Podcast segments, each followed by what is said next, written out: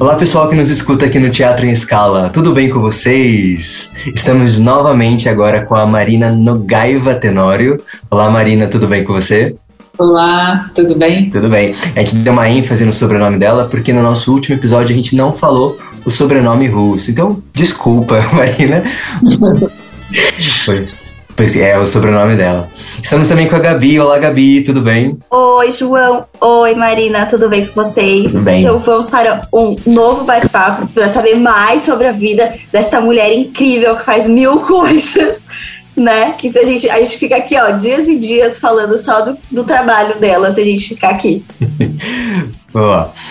Bom, bom, Marina, Conta pra gente um pouquinho como você trabalha na Companhia da Memória hoje, certo? Sim. Ou trabalha mais em outras companhias também, ou só na, da Memória? Não, não, é o meu principal foco é os principais trabalhos são na Companhia da Memória, né? Do, no grupo. Legal. Sim. E você trabalha como diretora e atriz Sim. dele, certo? Sim. Boa. Você faz mais trabalhos como dire... com direção ou com atuação? É, bom, agora na companhia é, eu fiz praticamente só direção é, tem um trabalho de atuação só que eu fiz, que foi esse ano, uh, em abril, um projeto de Marlene Salgado e Helena Vassina, que chama Abismos de Dostoiévski, que foram seis monólogos é, baseados em diversas obras do, do Dostoiévski, e ali eu fiz Adócio, atuando. Mas esse foi, por enquanto, na Companhia da Memória, meu primeiro trabalho de atuação. Ali até agora eu só, só dirigi. E, quanto, e quanto tempo faz que você está com eles? Olha, a gente começou a trabalhar em 2017, junto que foi a direção do CAI, a Katerina Ivanovna com o Dina Kleis, um monólogo também baseado no Dostoiévski, né, numa personagem do Crime e Castigo. Então foi ali, foi ali que começou. Já tem uns anos, então. Tem uns anos. Tem uns anos. E, e Marina, a gente sempre que a gente fala sobre diretores, né, a gente sempre ouve muito que os diretores eles têm uma digital deles, né, uma coisa que é, é uma forma com que eles fazem que deixa o trabalho, as encenações dele sempre com a cara deles, né? Então, é, vários vários atores falam assim, ah, tal diretor tem uma digital tal, ele faz de tal jeito. Qual que você diria que é essa sua digital, assim, que é esse caminho que você, essa cara que você dá para os seus trabalhos enquanto direção? É, eu diria que o meu foco central sempre é o trabalho do ator. Assim, é, eu acho que é, é no que eu gasto mais tempo, pelo menos até hoje, eu não sei, né? As coisas podem mudar e outros interesses uh, podem surgir, eu não descarto. Mas eu acho que disso eu nunca vou me desfazer. Por conta de ouvir de uma tradição russa, né? É, de, é isso, eu, eu, sinto que eu, eu sou, eu, a minha formação é da linhagem russa. E, eu, e nessa escola, o, o ator tem um papel primordial, assim, muito mais do que a encenação em si. O que não quer dizer que não haja grandes encenadores russos, né? que não tenha havido experimentações, mas é esse esse ponto que é, é o que que o que que o diretor não consegue fazer, por mais genial que ele seja, ele não vai conseguir resolver Entende? E é outra, outra pessoa que vai fazer o que você não, tanto da plateia, não, na plateia não tem como realizar. Esse caminho me interessa imensamente. É, é, é eu acho que eu, eu diria isso, assim, para começar. E aí, e aí você falou de eu venho da escola, é, como eu sou, né, da Rússia e tal, e você vem da escola russa. Quando você diz escola russa, que, quem é essa escola russa? Qual é o sistema e tudo mais? É... Bom, ela, a escola russa, ela também, enfim, eu estudei como diretor a minha formação, eu nunca fiz uma escola tradicional de teatro, assim, formação, entrar na faculdade, ou concluir um curso de formação, nunca fiz. eu entrei no laboratório de um diretor que chama Anatoly Vassiliev, que foi aluno da Maria Knebel, que por sua vez foi aluna do Stanislavski.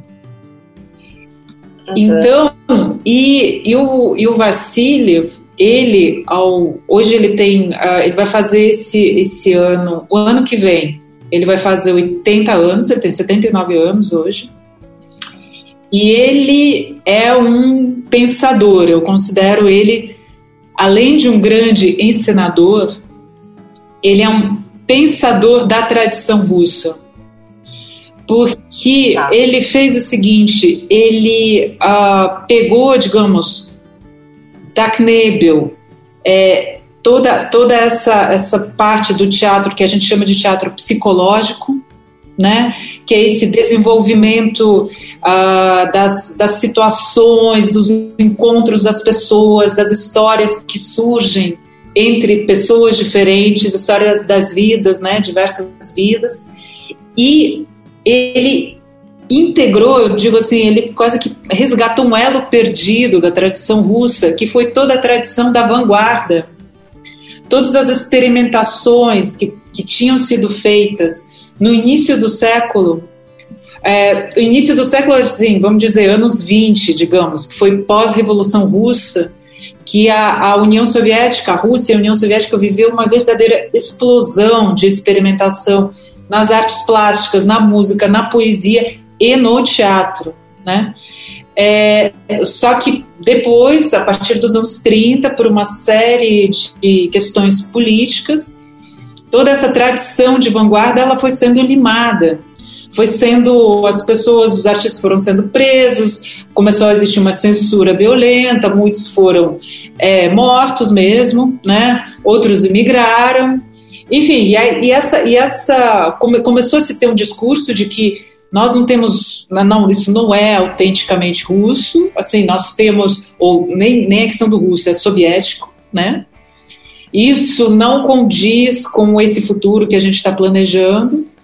É, e o que que, condizia, o que que, teoricamente, segundo essa ideologia, iria condiz, condizia, condizia, condizia uh, com esse futuro, com esse ideal do homem soviético, né?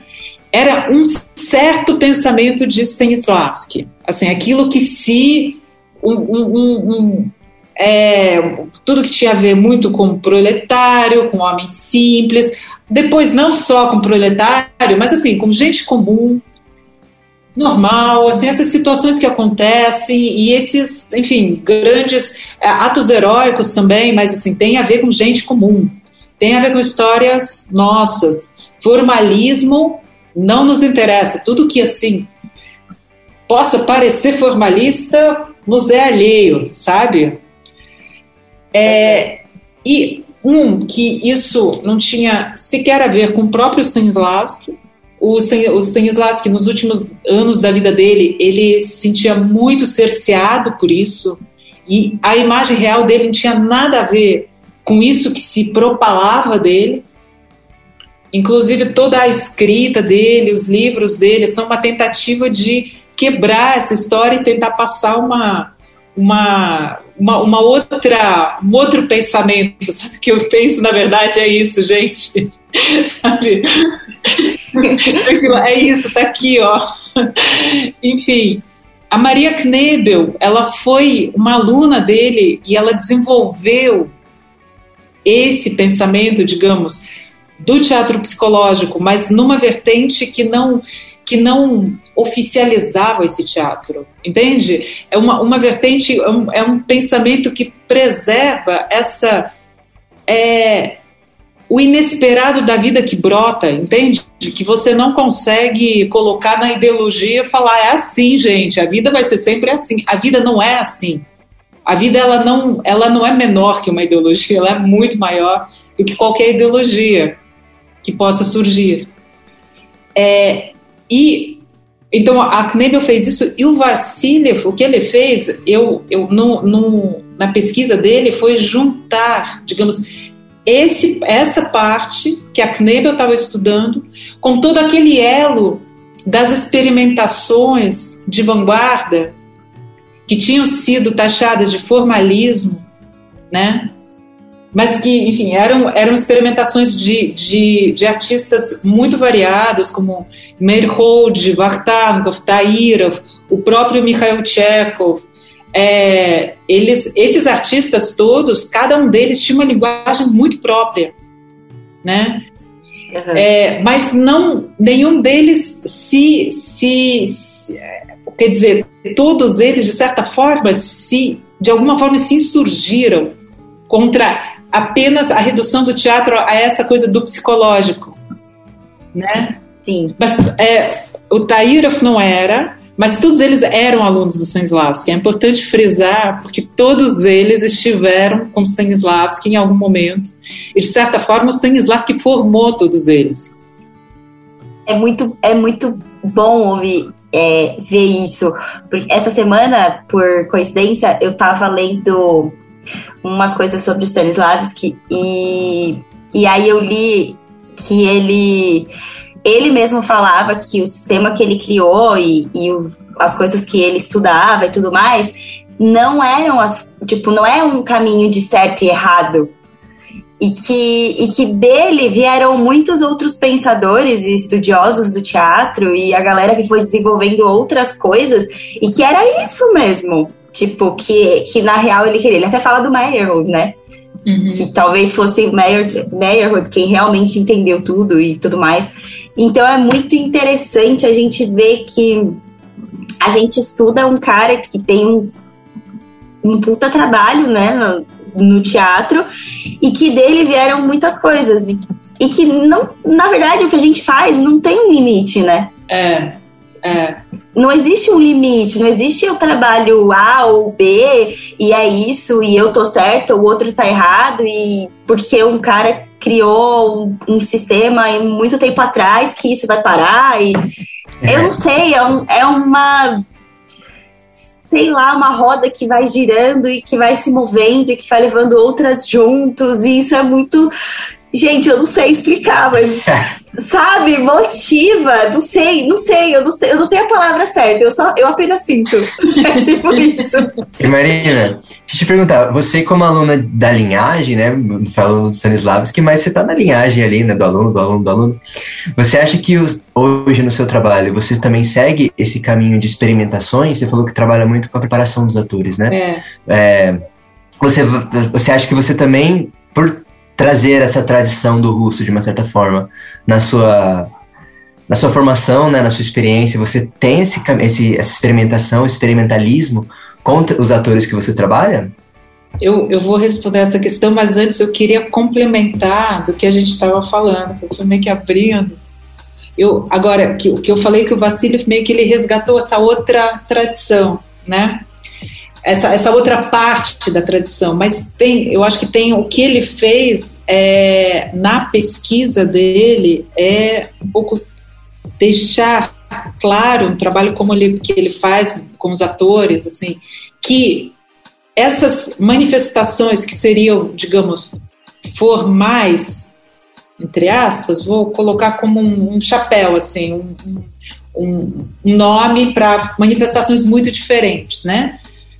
Que, que foram depois taxadas de formalismo, que elas também continham uma coisa fundamental que, que era o distintivo do pensamento de Stanislavski, que era a questão do perejivania, que às vezes é traduzido como vivência, às vezes como experiência do vivo. Então, essa, esse, eu acho que esse é o distintivo da escola russa se eu vou falar do que, que é, do, qual que é a tradição russa, no fundo, né? Não é, uh, não é apenas o teatro psicológico, apesar de desse teatro ter sido o que mais pôde se desenvolver devido a certas condições históricas. Mas esse interesse de uma, um ser humano em cena e uma experiência do vivo acontecendo, mesmo em manifestações que, que não falam diretamente de histórias de o, o fulano com o cicrano, entende? Do que eles viveram ali ontem e hoje estão vivendo agora, mas com, é, enfim, abordagens muito mais abstratas às vezes, né? Muito mais pode, ser é, míticas, enfim, outras coisas que isso permanece. Então, isso que eu acho que eu queria falar. Assim. É, aí, se eu, se eu uh, sigo na experimentação, né? Eu acho que a, a minha experimentação ela tem a ver com um buscar caminhos é, para encontrar uma relação do modo de estar de cada ator ou atriz com o texto que eles estão fazendo. Então, assim, o, o texto, ou seja, a obra que está sendo trabalhada, ela tem uma característica própria, né? Seja na estrutura dela, na temática, no estilo do ator, etc. E para mim, e isso eu acho que, que eu sinto sempre o que me pega, quando falo, não, não, assim, eu olho e falo, mas ainda não chegou, mas ainda assim, a voz do ator, é, a do autor é outra, sabe assim, mas é encontrar essa, esse, esse uníssono, sabe? Do, do ator, do intérprete, sendo ele, corresponder. Um, tipo um encaixe. É, pode se falar encaixe, mas da voz dele, quase que a voz que vai soar da pessoa que está em cena corresponder a essa a voz desse autor ou autora, né? É, acho que esse é um ponto que me, que me interessa muito, muito mesmo. É, e, e esse, esse lugar que não é só sobre, sobre si que a gente está falando, a gente a gente está aqui para deixar uma obra aparecer, que não é a gente, sabe? Sim, sim, muito sim. E Marina, você Sério? falou pra gente dessa busca do uníssono, né, entre o trabalho do autor e a obra. Mas como que é isso na prática, assim? Como que se dá essa busca? É, você segue caminhos específicos no começo ou você, é, a partir de cada trabalho, a partir de cada obra, é, ele te leva para um lugar diferente logo no começo, assim? Como que você te, busca trazer isso do, dos atores? É, você joga para eles mais a responsabilidade de fazer esse, essa base primeira, né? essa busca, essa, essa pesquisa, esse entendimento, ou você traz alguma coisa que é sua nesse começo para eles irem desmembrando, se desmembrando? É, eu acho que tem certas, uh, tem certas regras né, do tipo de como fazer. Então, se a gente está tá falando, a, a, primeira coisa que a gente faz, a base, né, analisar as circunstâncias. Isso a gente sempre vai analisar, né? Quais são as circunstâncias da obra, né? Agora, e, e conforme a gente analisa as circunstâncias e o conflito que surge, né? Acho que essa análise também, essas conversas sobre o que, que vem, como que para cada, cada pessoa é, chega, né, chega o, o texto, é, a partir daí já também é, é, claro que essas conversas elas são direcionadas, né? Eu, eu direciono elas. Apesar de, né, assim, é, é um equilíbrio, aí é um, é um aprendizado e é um equilíbrio. Como é que você vai direcionando, é, mas ao mesmo tempo você é, não, não, não, impõe aquilo, falar é assim e acabou e assim, né? Engole isso, né? Como como que como que isso realmente como que isso se constrói, esse entendimento coletivo se constrói numa troca, mas sim existe uma condução. Não vou falar que deixa, assim, eu não deixo né? sim, sim. Não dele. Eu amo a sinceridade. Eu, é, eu tenho duas, duas perguntas. Uhum. É, porque você faz seu trabalho como diretora. E se eu não li errado, você já, já dirigiu algumas coisas é, em parceria na, na Companhia da Memória, né? Você e o Rui juntos. Sim, sim, sim. Como sim, que é assim? Porque você tem toda um caminho que você estava explicando pra gente que você usa. Você só dirige com quem tem esse mesmo, sei lá, essa mesma linha de pensamento ou não? Uh, sim. Eu acho que a nossa colaboração com o Rui só é possível porque a gente tem é, um pouco a gente partilha de certas aspirações, certos ideais, né? Essas vontades. Ah. Se não houvesse isso, acho que seria impossível a gente dirigir junto, porque mesmo compartilhando uma coisa, já surgem assim vontades diferentes e aí é uma negociação assim de como, mas ao mesmo tempo é muito é muito prazeroso assim é, nesses anos que a gente foi desenvolvendo esse diálogo, de como que o que, que a gente escuta um do outro, o que, que cada um consegue é, ah, convencer e assim mostrar, fala não, assim é, é, por aqui, você tá vendo? É por aqui e até assim quem quem que vai prevalecer no sentido de convencer mesmo o outro? Eu acho que isso isso isso é estimulante. A gente, uhum. de, de, assumir, ah, então tá, então a gente vai para lá. Alguém falou e decidimos, assim, e aí a gente assume o risco junto, entende? Foi para lá, se foi uma decisão errada, foi uma decisão, bom, os dois vão estar lá assinados, sim. Fizemos, fizemos. E, e você também é atriz. Mesmo você falando que faz mais direções, você também é atriz. E como que é como que é essa é, essa você desenvolveu o seu papel de atriz? Porque você, como diretora, segue o caminho de, desse desenvolvimento do ator, né? Da criação dele também. E quando você é dirigida por outra pessoa, bate um negócio tipo, ai, sabe, eu sei dirigir, eu, sabe, bate um, um lado um pouco diretora para se dirigir, mesmo tendo outra direção. Não sei se deu para entender minha pergunta. Deu, deu super para entender. É que eu acho que são posições distintas, tá. né? O, assim, o ator, ele tá dentro. O diretor, de certa forma, ele tá fora. Uhum. E é importante para o ator essa posição de dentro é muito importante. Porque é, aquele, é esse o lugar que é dele. Tá. Assim, esse lugar do dentro. Que se ele começa a se olhar de fora, se ele começa, se ele senta na plateia e começa a se olhar é, de como que ele está atuando, tanto, estou falando metaforicamente, uhum, né? Ele está em cena, mas na verdade ele está sentado na plateia e se dirigindo. Uhum é, é essa hora que, basicamente, esse é o principal erro, acho. O principal erro do ator. Uhum. De, de atuação, assim, é ali que começa uma coisa do, do que o Stanislavski chama de representar, né? Uhum.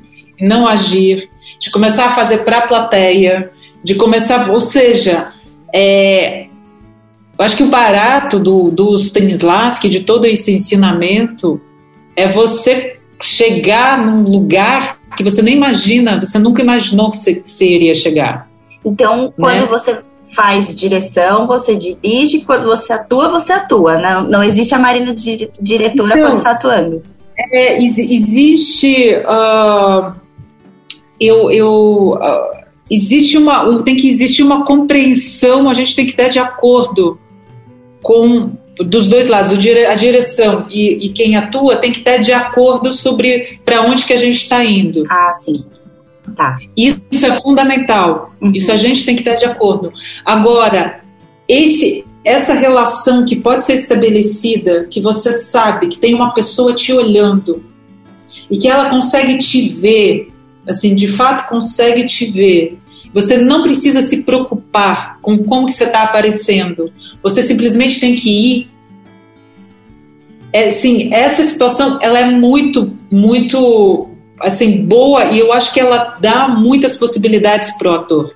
Entendi. Então, para mim, quando eu tô, eu não, eu prefiro, é ótimo assim. Então, eu confio que no trabalho que a gente fez, eu fui dirigida pela Undina e pelo Rui e era isso, assim, eu confio. Uhum. Confio. Né? Agora, o que a gente tem que se entender é, é a gente está entendendo a mesma coisa do texto para isso, né? O que, também se entender no sentido de o que está acontecendo. É, muitas vezes a pessoa que está fora não consegue, quando ela tem mais experiência, quando ela conhece a pessoa com quem está trabalhando, ela consegue entender o que está acontecendo. Mas muitas vezes não. E isso é um processo muito delicado também, de como não impor de fora, falar, ah, está acontecendo tal coisa com você. E às vezes não é isso que está acontecendo. Às vezes é uma outra coisa. Então, é esse, essa comunicação é um processo muito delicado, sabe? Uhum. Muito interessante. Eu nunca tinha pensado por esse lado. Sim, eu verdade, parando para pensar, concordo muito com você. É. E, e, uma coisa, uma questão, você comentou mais cedo quando vê um ator e fala, hum, não é bem aí ainda o lugar. É que às vezes a gente se depara com papéis difíceis, né, com situações difíceis. E a gente pensa na, nessa questão da vivência, né, que você comentou e tal. É, como, como que, quando você vê, enquanto diretor, um ator que ele não consegue viver ainda naquele momento um determinado, né, determinado, determinado, determinada cena, algo específico, como que você busca levar o ator para aquele lugar? É, a gente fala muito sobre o teatro do Stanislavski como né, o teatro psicológico, de entender circunstâncias, de fazer vivências, né? E também é muito ligado a uma questão, pelo menos aqui no Brasil, que eu vejo as pessoas falando, ao teatro realista, né? Você está ali vivendo como se fosse o, o real, né? De uma certa forma. É, então, como, como, que, como levar os atores para esse, esses lugares mais difíceis e doídos, assim? É, o difícil doído, ele não é, não é, não tem a ver com, pode ser realista ou não realista, né? Não tem a ver com isso. É, olha, é, para mim é difícil é, responder essa pergunta de uma forma genérica, porque eu acho que cada caso é um caso. Tiver um caso específico, que aconteceu, se quiser contar.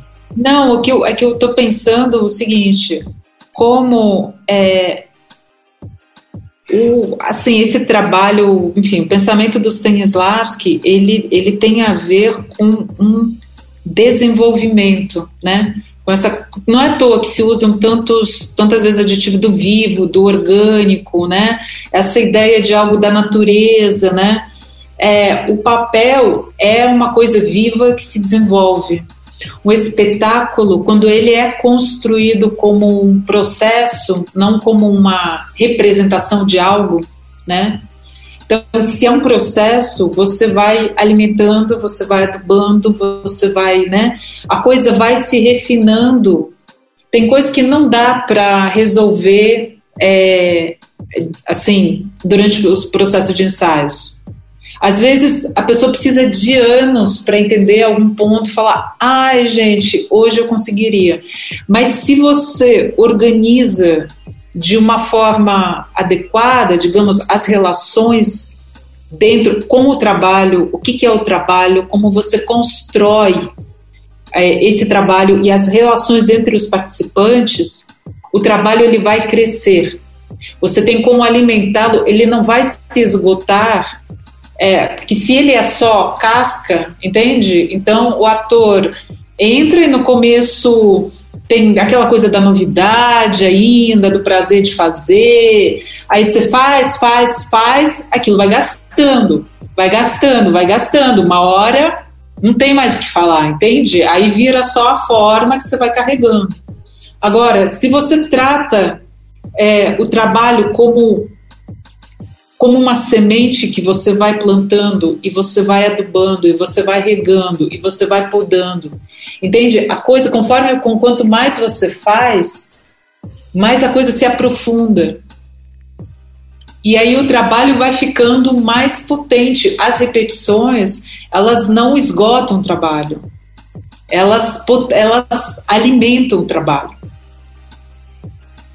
É, é, como, é, como, é como você, você é, sair é, numa, numa, numa viagem. Entende? Se, se a gente encara o trabalho como uma viagem que é realizada todas as noites. E você, de certa forma, por um lado, tem coisas que você sabe, eu tenho que fazer isso, fazer isso, fazer isso, fazer isso. Agora, como vai se dar essa viagem? E você cada vez preparando coisas novas para você ter outros encontros, encontrar é, coisas inesperadas no meio do caminho, entende? O caminho tem que ser o mesmo, mas por outro lado, como ele é, ele está acontecendo aqui agora, sempre nele vão acontecer coisas outras. Difícil. e, e, isso permite é, que uma coisa que não Assim, porque uma possibilidade o ator não sabe fazer. Aí você dá um truque, você chacoalha o ator, fala pá, pá, sabe assim? E ele fez. Mas isso não significa necessariamente que o ator não necessariamente, às vezes pode ser, foi um choque tão grande que a pessoa entendeu. Mas eu digo, existem truques, entende? Não significa que a pessoa sabe fazer aquilo, que ela de fato entendeu. Ela entendeu um dia ou dois e depois ela não tem como voltar, porque ela não sabe o que foi aquilo. E você, enquanto espectador, assim, quando você vai assistir alguma coisa, é, é uma, é uma questão assim que eu sempre tive. Existem jeitos, existem formas de dirigir, né? Você comentou sobre a sua, a gente já falou com outros diretores e tal. Mas existe um, um jeito errado de dirigir?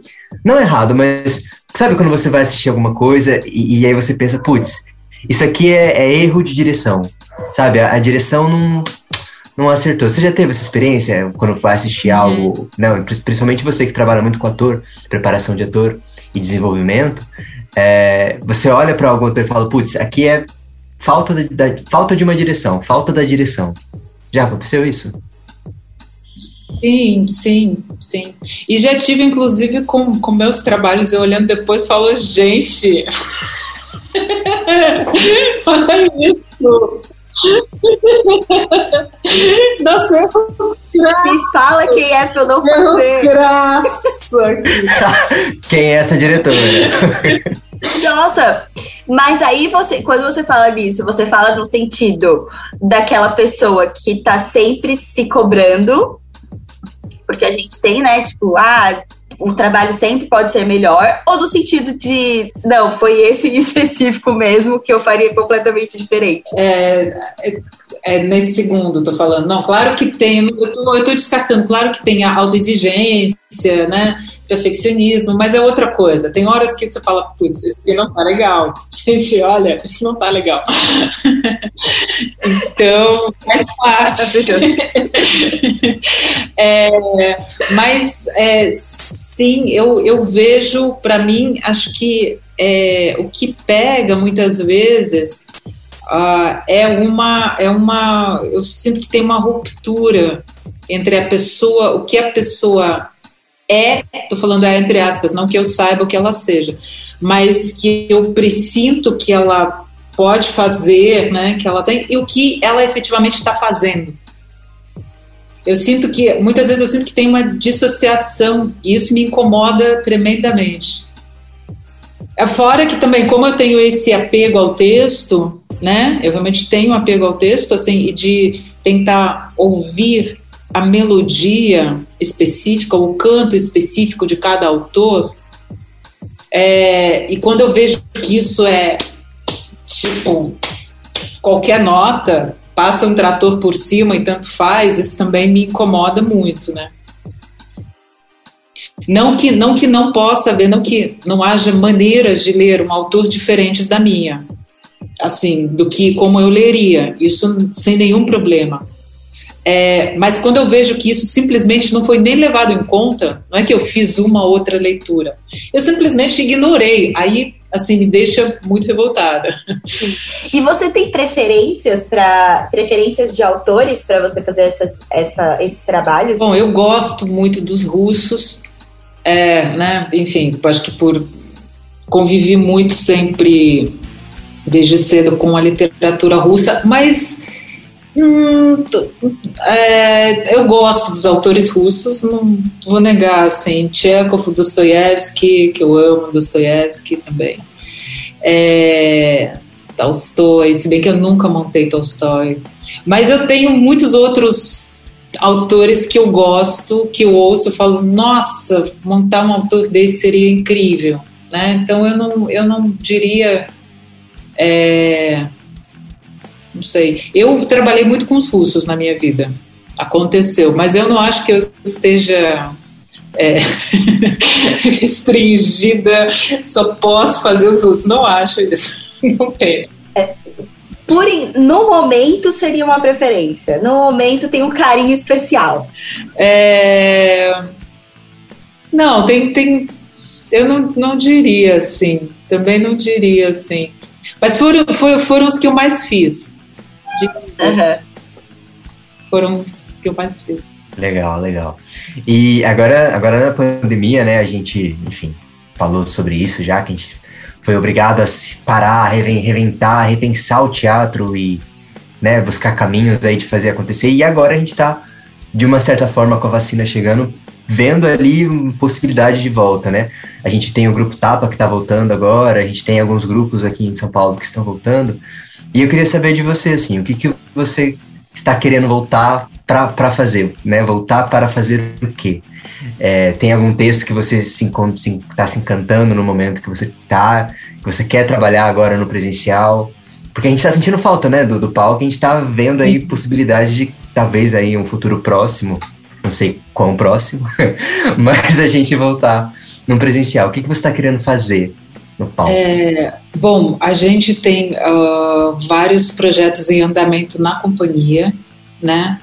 É, que a gente precisa retomar. É, o que a gente estava fazendo uh, prestes a estrear quando estourou a pandemia, que foram as Três Irmãs e a Semente da Romã, que é um dois, são dois espetáculos que acontecem ao mesmo tempo para duas plateias distintas, né? De um lado as Três Irmãs do Tcheco e do outro lado um, um texto contemporâneo que está sendo escrito, está em processo ainda agora depois da, da pandemia, do Luiz Alberto de Abreu, que retrata os bastidores de uma companhia de teatro que está encenando pela última vez as Três Irmãs.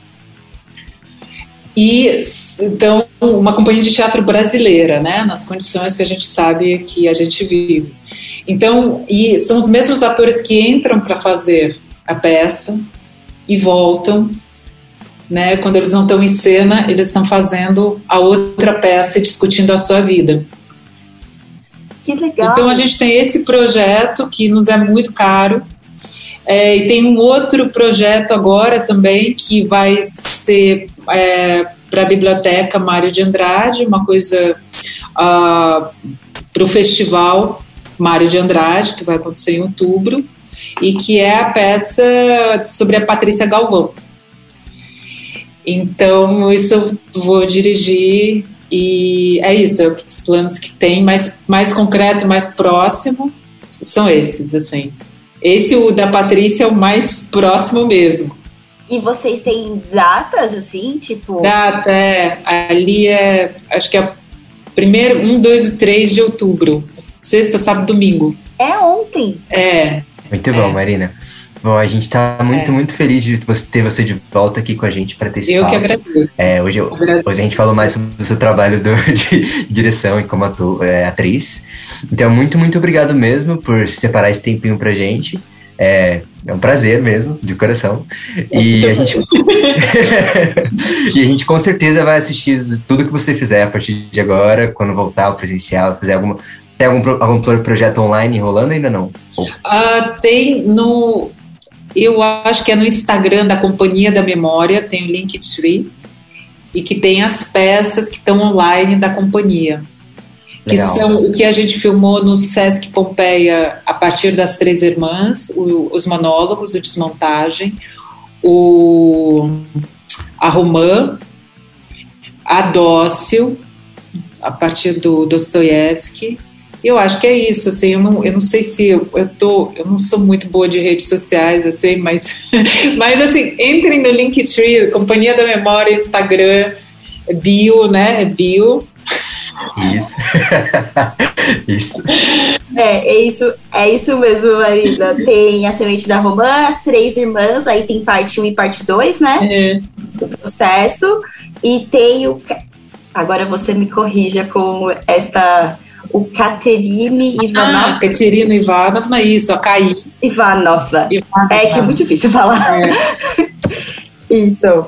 E o Abismo de Dostoiévski. Dosto... Ah! Dostoiévski. Yes, isso, isso. É isso mesmo. Então tem dois Dostoiévski, tem o Tchekov, tem o Luiz Alberto de Abreu. Legal, Isso. legal. Pra você que tá nos ouvindo, vai lá assistir tudo, comenta, manda pros amigos também. E quando voltar ao teatro presencial, voltem ao teatro também pra assistir Marina Nogaiva Tenório. obrigada, obrigada. Imagina. Obrigado a você também, Gabi, por estar aqui com a gente hoje de novo. Obrigada, João. Obrigada, Marina. Eu adorei a conversa de hoje. Eu gostei da última também, mas é que a de hoje a gente foi para um outro lugar, né? Que, que tá mais próximo da gente, assim. Então, para mim foi muito. e eu juro, eu amei muito, porque eu gosto muito de conversar com as pessoas e sentir que existe uma troca, sabe? Que existe paixão no que elas fazem. E enquanto você falava dessa questão do- da sua direção e dos caminhos que você que você leva desse teatro russo, da sua escola, da sua escola russa, é, o seu olho brilha e o seu sorriso é diferente. Então é muito gostoso de ver e de ouvir e tudo mais. Então, muito obrigada por esse momento, viu? Obrigada, obrigada. Eu agradeço. Agradeço mesmo. Então, muito obrigado, pessoal. A gente se encontra no nosso próximo episódio. E até mais. Tchau, tchau.